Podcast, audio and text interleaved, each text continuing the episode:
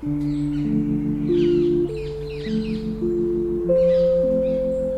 kind of feels like we're in a forest, right? First of all, I'm seeing trees, and then you notice there are these gravestones everywhere. But they're kind of hidden. Nature's just kind of swallowing it all. Already, lots of these gravestones are covered in ivy, and there's these roots which have navigated their way around them. And I wonder if we were here in 50 years' time, maybe we wouldn't be able to see them at all. It's kind of cool. Yeah, I think that's really cool. Nature always finds its way to, I suppose, do its own thing. Even when we've tried to, you know, control it, I suppose, or n- allow it to not be present, it always finds its way back and then flourishes. Totally, yeah. And it's so wild here. There's a lot of wild stuff growing, and a lot of birds. I can hear the crow.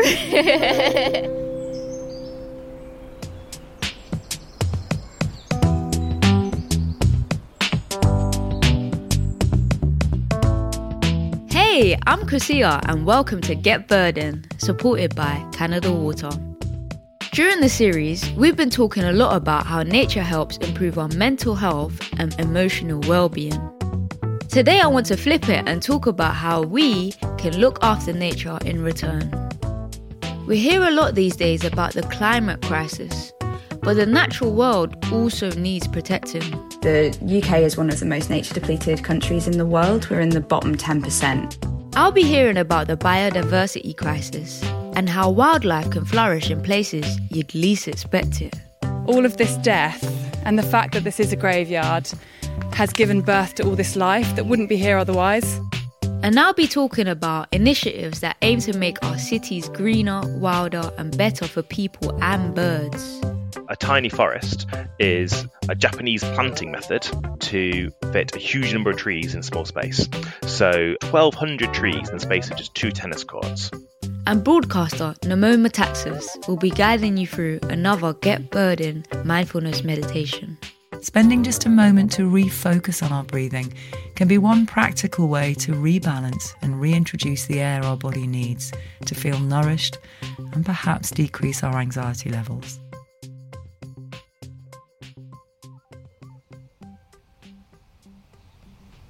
It's so important that we protect nature because without nature, there's no us. I guess that's the bottom line of it all. And saying that is a bit daunting. Because nature is being destroyed and not appreciated every single day. And nature's here for all of us, even though some of us aren't here for nature, or maybe haven't discovered how important it is to connect and conserve nature.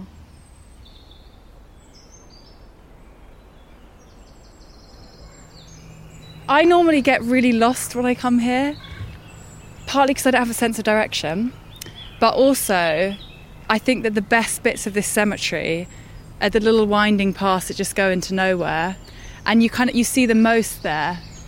So that's my general approach when I come here. Phoebe Weston is a biodiversity writer for The Guardian. I went to meet her in one of her favourite nature spots in London. So this is Nunhead Cemetery. It's probably about four miles south of central London. And it's a really overgrown Victorian cemetery. And at the time, this part of London would have been quite rural. And they essentially needed more space for dead bodies. It sounds quite grim. The London churchyards were all just full of dead bodies at that stage. Mm-hmm. And so they figured, right, there's more space out of town. So they built these great cemeteries. This was done at the same time as Highgate. It's got a quarter of a million bodies in it. Oh, wow. Yeah. Doesn't feel like that. It's, quite naturey and green. is that a robin or a blackbird? I get really confused between robins and blackbirds, but there's a beautiful bird. It sounds like it's directly above us. Oh, yeah, that's a blackbird. I can see it. Perched on that branch. Just. Oh, let's maybe we can move forward a bit.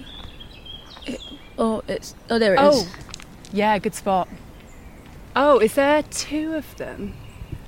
if you come down on your knees, there's another one. Like, Oh yeah, so I think maybe a couple. a couple. maybe that's what that's what we were hearing before.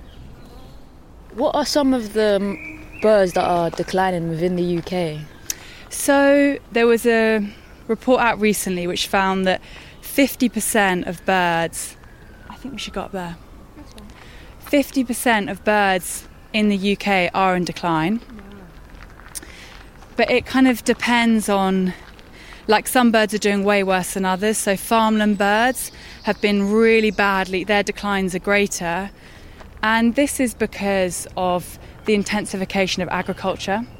So if you're on a train going through the UK, you're going to see loads of fields, and often those fields don't have hedgerows, and any kind of boggy bits that would have been great for farmland birds have been drained, and there's often lots of use of chemicals. So all of this intensification of agriculture is driving declines in farmland birds. And some of them, like the turtle dove, has declined by 98% since 1970. So some of them are on the like teetering on the brink of extinction because of the loss of their habitat. And then other ones like I think curlews had declines of more than 50%, plover. So lots of those birds are doing among the worst, I would say. And then if we think about where we are now, which is mainly in a woodland, woodland birds have typically done less badly, but the latest study showed that since 2015, 59% of woodland birds are in decline. So we're not protecting our birds, which is, I find really sad when you come to a place like this. I, and clearly you do as well, just love seeing birds. And it feels quite sad that we're making their life so difficult.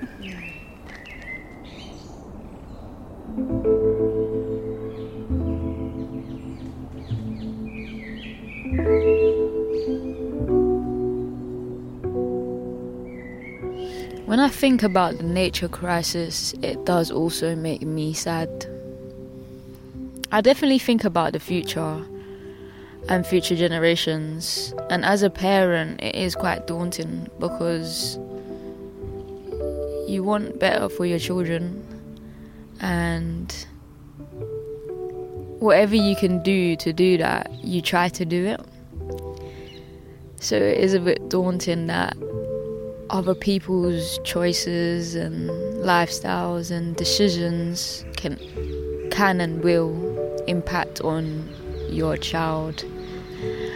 So I feel that it's so important to give people the opportunity to connect with nature and build that relationship and see what nature has to offer because there's so much that nature has to offer there's no words for nature. I'm always in awe with nature because it's always given. I don't ever see nature taken. And it's the complete opposite to what I suppose humans do.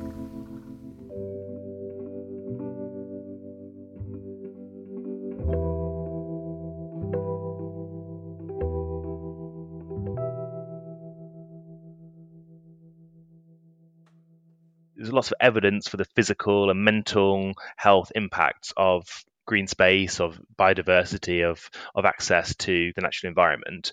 But for me, I think it's actually deeper than that. James McCash is a Labour councillor for Southwark in London. He told me about why nature matters in the city and how they are trying to protect it. People want to feel like they are part of the world around them. And you know, I'm a great admirer of urban architecture, and I, I love living in in London and in Southwark. But I think green space and the access to kind of trees and plants is, is so so important. It kind of makes you feel makes you feel alive in a way. And if you kind of zoom far out and then look at the world as a whole, well, we're living through a catastrophe, aren't we, in terms of the climate? And we have a real threat, but also a real opportunity to to create a, a fairer and better world. And part of that is about cleaning up our air, cleaning up our streets, and creating a, a, world where we're at one with nature. So, what kind of ways are you doing that then? Good question. So, our aspiration is to be the first inner London borough to have 100,000 trees. I think technically, when we reach that threshold, um, Southwark will technically be classed as a forest. I mean, I love trees. When I was a kid, I loved climbing trees. I don't climb trees so much anymore. Now I'm in my 30s, but that you know they provide shade they help to cool um, the ground around us they help dealing with flooding risks and all these different things that come from the climate so so that's part of it um, but more than just trees, we're looking at rolling out um, biodiversity corridors, thinking about how you can join up different parts of green spaces so that small insects and birds and things can can travel between those really really easily. And we've got a planning requirement so whenever anyone wants to build a new a new development, so a new building, we try to encourage them to have swift bricks. So these are bricks that are designed to kind of support swifts, as in the birds, in their habitat creation essentially. Oh wow, that sounds really cool. What other types of wildlife or wilding are you trying to kind of achieve, especially with housing, for instance? How do you kind of successfully dedicate spaces for nature? you're right. It's a huge challenge. So in you know places like Southwark, but but you know inner London as a whole, we have a very high population density. So the land we have is very very precious. We need to use it well. And of course, we've got all these different competing demands. So you've raised housing. You know, the provision of genuinely affordable housing is so, so important. But so too is provision of community space and indeed green space. You know, we need to be cherishing our, our natural capital, um, creating green open spaces, and you know, promoting biodiversity. So we're trying to do both at the same time, trying to recognise that we, we have a housing crisis, but that shouldn't be at the expense of the natural environment. So you kind of spoke about land there and how land is used in the area. How how do you get local people to, you know, get involved with making some of the decisions around how that land is actually used, as you say, with nature and you know connecting with themselves as well as the community. How do you kind of do that? I think that is such an important question. And I think there's a real risk that people in a place like Southwark in inner London, they see the world around them changing and they don't feel they can shape it. They think it's, it's something that's happening to them, not something that's happening with them and that's something we need to change. So, one of the projects that um, we've launched very recently in the last year is the Southwark Land Commission, where we've essentially brought together a wide range of different kind of interest groups, stakeholders. So, it's major landowners. We also brought in community groups, you know, people who represent sections of the community, whether that's the voluntary sector or local businesses. And then lastly, we brought together some really interesting experts on land. And we kind of brought those different groups together to work out how we can use our land better for public good and more importantly, how we can genuinely empower communities to shape it. And it was really interesting the priorities that have come out of the process. And the natural world, biodiversity, has come out as one of those key themes alongside housing, the local economy, and community and voluntary spaces. So, one of the things I'm hoping we'll be able to do is find some plots of land and to completely turn them over to the community. What do you want there to be here? And I don't know exactly what they'll say, but I suspect that the natural world will be a part of it. Wow, that sounds really good. Um, I want to be a part of that. Uh, you should be. so, final question. This podcast is about birding. Do you have much experience with bird watching? And if you do, do you have a favorite bird? Okay, because yeah, I need to be honest with you. I don't have much experience with bird watching, and I don't have a favorite bird. There's a number of birds I like. Um, I have a lot of crows outside my flat, which I think is a bit unusual. Maybe this podcast will be the moment in which I start to learn more about birds. What's your favorite bird? That's cool. Um, my favorite bird at the moment is a parakeet, and ah, that, South London parakeet. Of course. So um, I guess what I'd say is I'm new to birding myself too. And I actually live in a flat also. So maybe putting a bird feeder outside your window could invite some birds uh, closer to you. And sometimes it's not always about knowing what the bird's called. It's sometimes about what I've found, just appreciating and listening to the dawn chorus, for instance, or, you know, take birds in. That's a good tip if I put something outside on my balcony that kind of attracts some birds, I don't need to necessarily know what they all are and be able to spot them all. Just like being able to enjoy being there with the birds. That sounds like a good idea. Thank you so much today for speaking to me, James. Thank you.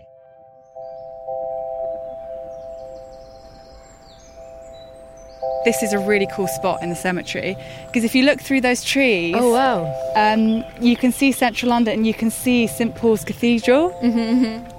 Yep, I can see it. Yeah. And uh, beyond the other side, you can see Highgate Cemetery. Oh wow. So this cemetery is built on a hill and it was built at the same time as Highgate, which is obviously in North London. And they wanted you to be able to see the cemeteries from one another and also to have St Paul's bang in the middle. Would you be able to describe the nature crisis? Yeah, the biodiversity crisis. So, the biodiversity crisis is how our lives are dependent on nature, and lots of people aren't really aware of this. But if we take two really simple examples of this, the food that we eat, mm-hmm. lots of the food we eat is pollinated by insects, the vast majority. So, if we don't have insects, and we're reading all these studies about insects decline, then it, we could get to the stage where we can't produce food in the way that we produce food now. So, if you care about food, which obviously we all do, you need to protect insects. Mm-hmm, mm-hmm. And same if you think about around here, we can see the soil. 95% of food is grown in soils. Now, soil, people for ages just thought soil was dirt because it just looks like there's not a lot going on there and it kind of looks uninteresting.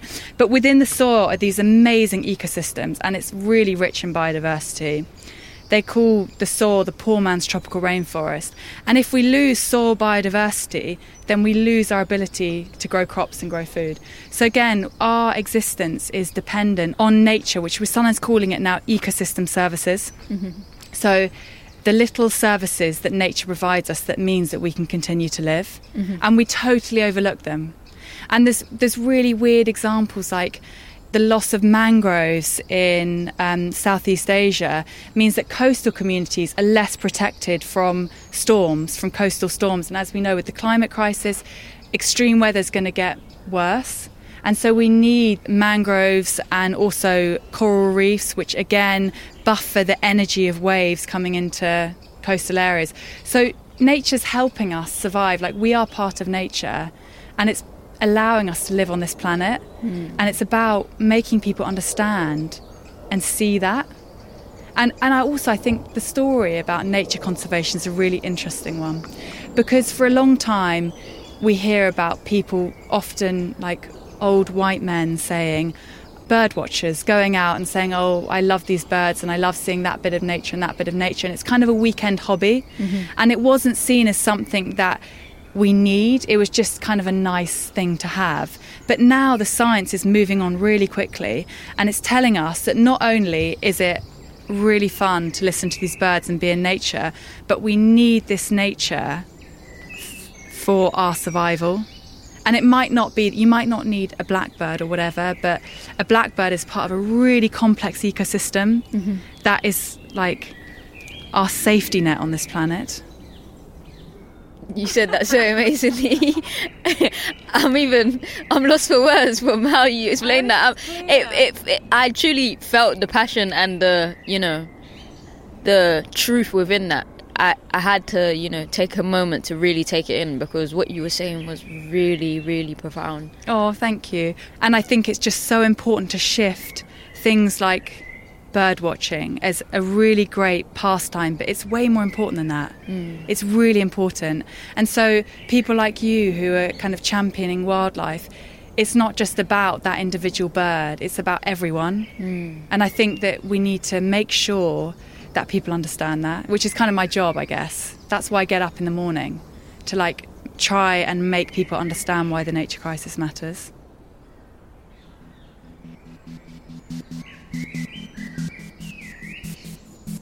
The health of the natural environment is something that affects all of us, and we need to work together if we want to protect it. The People's Plan for Nature is created by the people for the people. It sets out a vision for the future of nature in the UK.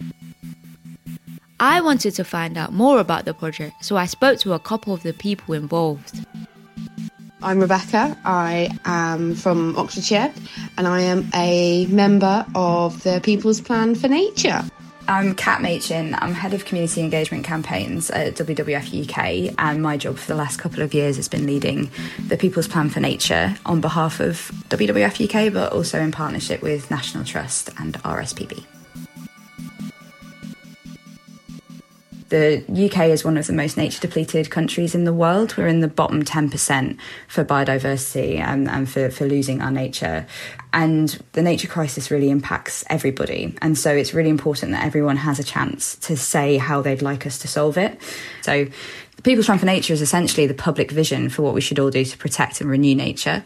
Um, it was pulled together by 103 people that were part of the Citizens' Assembly but also about 10,000 people that contributed to a national conversation. I really love that you're using the people as a driving force to essentially, you know, push this message. What is this people assembly that you speak about and why did you choose that approach? It's a citizens' assembly, a very specific way of bringing people together. And citizens' assemblies are a really brilliant way of getting proper representation of the whole UK public. So what we essentially had was a mini public in the room. Um, we had people as young as 16 and as old as almost 80 from every region and from a whole load of different backgrounds. What we have got is a result is is genuinely the people's plan for nature, and it, it really sets out what it is that people want to see. And the overriding thing that people want to see is nature included in decision making across the board. Thank you for explaining that. And I guess Rebecca's actually had that first hand experience of what it meant to be a part of that people assembly. So I'd love to hear from Rebecca and can you tell us about your experience and what you did? It was a really scary sort of idea come like on the way up but then being involved and being challenged on views that I was quite set in it was was really amazing we had such a variety of people come and speak. We had a supermarket. Um, I think we had some local government. We had people like Thames Water, and they sort of gave their evidence talk to us, and then we'd discuss what we'd heard. At the end, after we'd done this across four weekends, we um, used all the evidence that we'd sort of put together, like our visions for the future, and pull these into the calls to action. I think I got very emotional. Would you say it affected you personally? Massively. So, not many people know I don't talk about it very often, but I have been suffering with really bad mental health problems and I've become a bit of a recluse socially.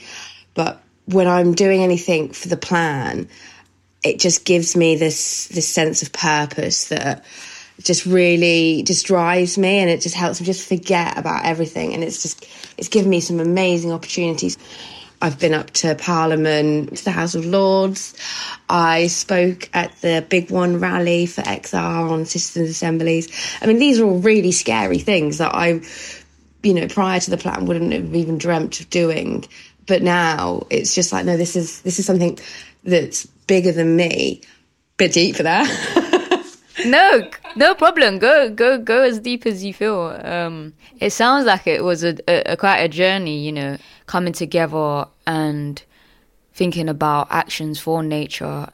Kat, what is the People's Plan? What is some of the things that you're calling for action for? So, the People's Plan focuses largely on system actors, thinking about systems change. What is the role of government? What's the role of business, of food businesses and farmers in particular?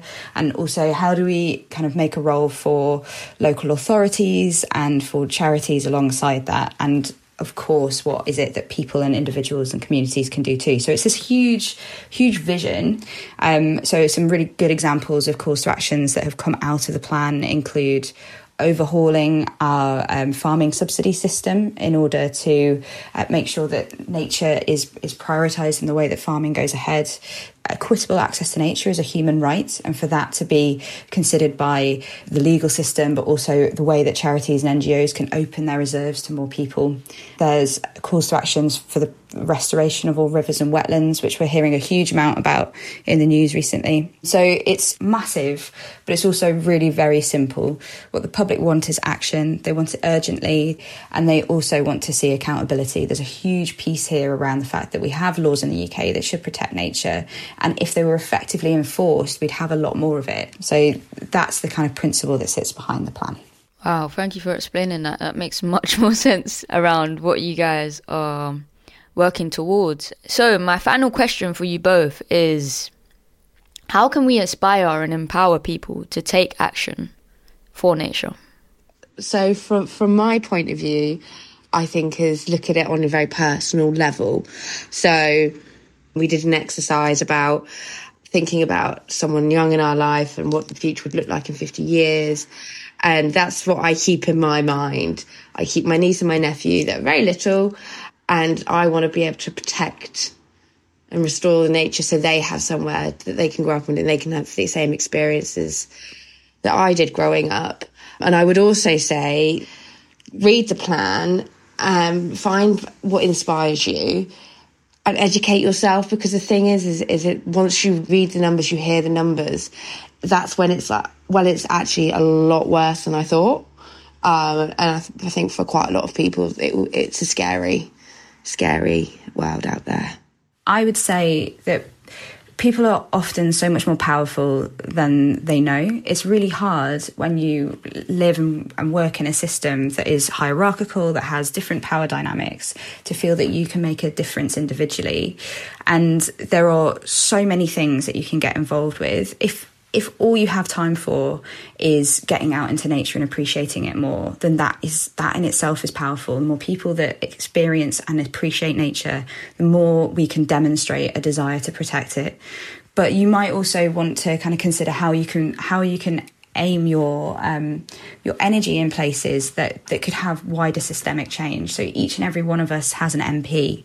Each and every one of us has a councillor. We these are people that work for us, and it can be quite scary to interact with those people. But you can write to them. You can go and visit them in their in their weekly surgeries. You can talk to them about how concerned you are about this issue or, or areas that you would like to see be made better. And that agency is really important think about who you are as a person, what connects most deeply to you, and how best you feel you can contribute. But there is power just in the everyday. And, and you should take a huge amount of inspiration just from that because there are people all over the UK doing incredible things, and just being a part of that in itself is inspiring.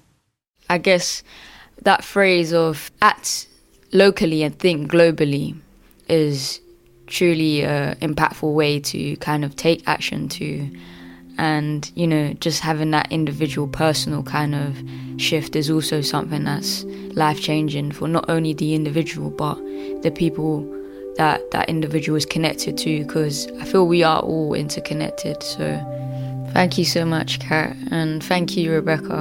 And it was lovely to speak to you both. Keep doing what you do and yeah sending love always to you both. You too. Thank you so much. Thanks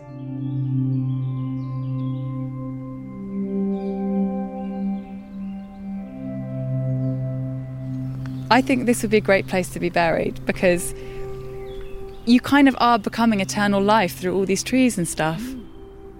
This is kind of like a vision of life after death. Mm. Like, this is it. It's this, and this is what, if there were no humans, probably a lot of London would end up looking like this. Like, this is how it's meant to be. This is nature being where it should be without us interfering all the time. And this, to me, is a beautiful vision of eternal life. Mm. I find this so reassuring that this is what the world wants to look like. I don't know, it's, it's like, how is it so beautiful? Parakeets. Yeah. I think the parakeet is my favourite bird. Uh, I think that they they screech too much for me. That's why I like them because it's because it's the one bird call I always know, and I get excited because every time I look, they're usually not by themselves too. Yeah, yeah, yeah. That, that's so true. They're like they're always in groups, and they always look like they're doing something. They're up to something. Yeah, mysterious. Yeah, Myster- mysterious. Yeah, and they also look so out of place because they're bright green.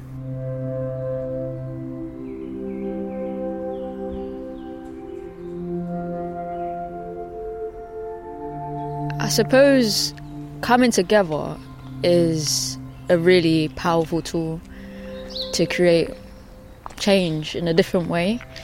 I think one of the best things you can do is to get together with other people and getting together in ideally like local groups with people who also care about their local environment and working together because when you have people working together, they can achieve so much more than individuals. And I also think, and I've found this difficult, is feeling really sad about what's happening to nature. When you start to love nature, you also start to realize what we're doing to it, and that can be troubling. And I know lots of young people struggle with really severe feelings of anxiety about what's happening to our planet. And I think one of the best ways to try and like feel more hopeful and that you have more agency is to get together with other people. And you can do all kinds of things. It could be that you form a group that protests about a new housing development that is going to destroy a meadow or a woodland and you fight together because fighting as a group is better than fighting as an individual. Or you could say we want our local park to have more wildflowers in, we're going to work to do that. Or we want to create a community wildflower garden, we're going to do that together. So you can just do so much more when you get together with local people. And I write, part of my job is writing about people power. Mm. And although the overall picture is the science tells us we should be really worried about what's happening, the thing that gives me so much hope is seeing what individuals do. Like, people working together can achieve such awesome stuff. And that is like a huge ray of hope for me.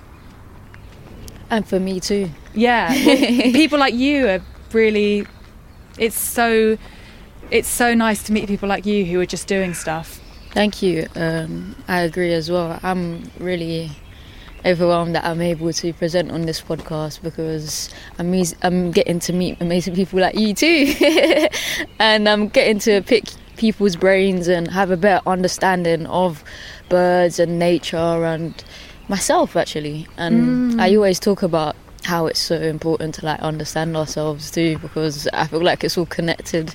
Yeah. And yeah. The more we get out in nature, the more we are, you know, in our natural states, uh, I feel like is the more that we live a life of abundance. Yeah. And like we heal as well because you know we all want to heal, and we all want to live good lives. So I yeah. think that's. I love that living a life of abundance because you can, like mm. if you mm. want to, you can. For sure, and we all we all have that birthright. Yeah. And we all, you know, should take out that opportunity.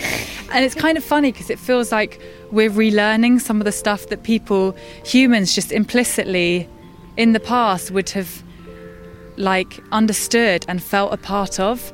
And we've become disconnected from it. And now people like you are kind of relearning how to become part of that world again. Um, and if you think about all of human history, we're in a really weird moment of time where we somehow think we're above nature. And it's so unsustainable, and we really need to relearn how to become part of it.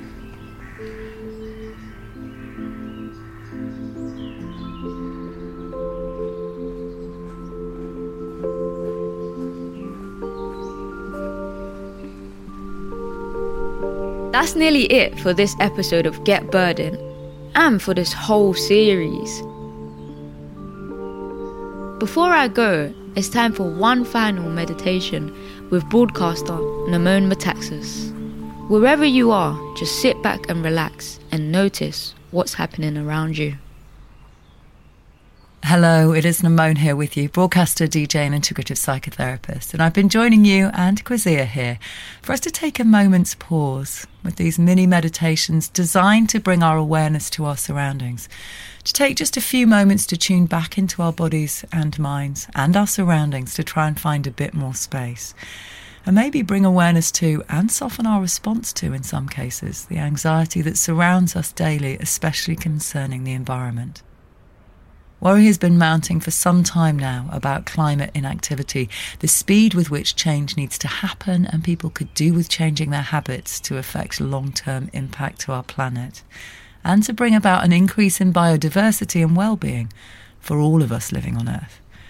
As we've been seeing through these mini meditations, the very act of pausing can bring greater awareness of our own personal environment. But increased awareness about the wider collective environment can be overwhelming. There can be a very real feeling of lack of control, and people respond differently to that. It can trigger anger, overwhelm, anxiety, sadness, can be demotivating, and it can also trigger manic activity, lots of doing, Everyone will have a different response, and there is no right or wrong to this. When we feel overwhelmed, it can be hard to find our ground, even to breathe. We might find ourselves holding our breath, and then it's harder to look after ourselves, after others, and our environment in those moments. The very act of breathing is how we take care of the inside of our bodies. A restriction to that intake may mean we limit the amount of oxygen coming in, and there could be all kinds of effects on our health and well-being as a result. Spending just a moment to refocus on our breathing can be one practical way to rebalance and reintroduce the air our body needs to feel nourished and perhaps decrease our anxiety levels. So, if you can find a comfortable spot to stand, sit, or just a comfortable pace to walk at whilst you're listening to this, paying attention to the contact that you make with the ground as your feet meet the earth and the earth comes back up to support you in this moment. If you are sitting, you might want to close your eyes. If you're walking, I suggest you keep them open with a soft focus, just so you can keep an eye out for any obstacles. Take a deeper breath in, noticing any areas of tension in your body, and just that, noticing, not judging or trying not to judge. And then, when you've taken enough air into the lungs, notice the pause and begin letting all the air out of your lungs. If it helps, imagine the air travelling up the back of your body as you breathe in, over the top of your head as you pause, and then down over the front of your body and out around your pelvic area as you breathe out. And continue to deepen your breath and bringing attention to your breath in this moment. And of course, don't forget, this might not be the right time or the best time for you to pause and focus on your breathing. It just might not feel comfortable. And in some cases, it might feel like too much right now.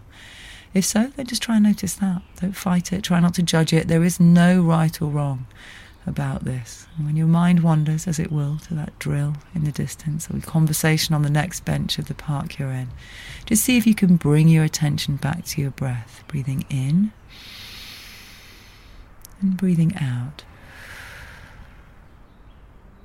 Can you hear as you breathe in?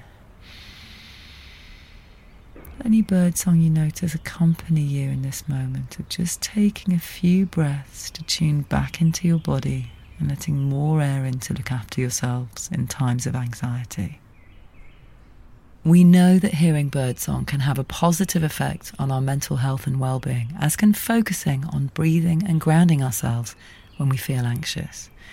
And it might be easier to pause, bring awareness to the environment and the care we can take of it, and to allow a bit more space to hear the birdsong and appreciate our natural surroundings than we think. Thanks for listening to this series of mini meditations for Get Birding. I've been Nemone, broadcaster, DJ, and integrative psychotherapist, and you'll find me broadcasting on BBC Six Music across the summer and more of my mini meditations for everyday life on my Mixcloud page.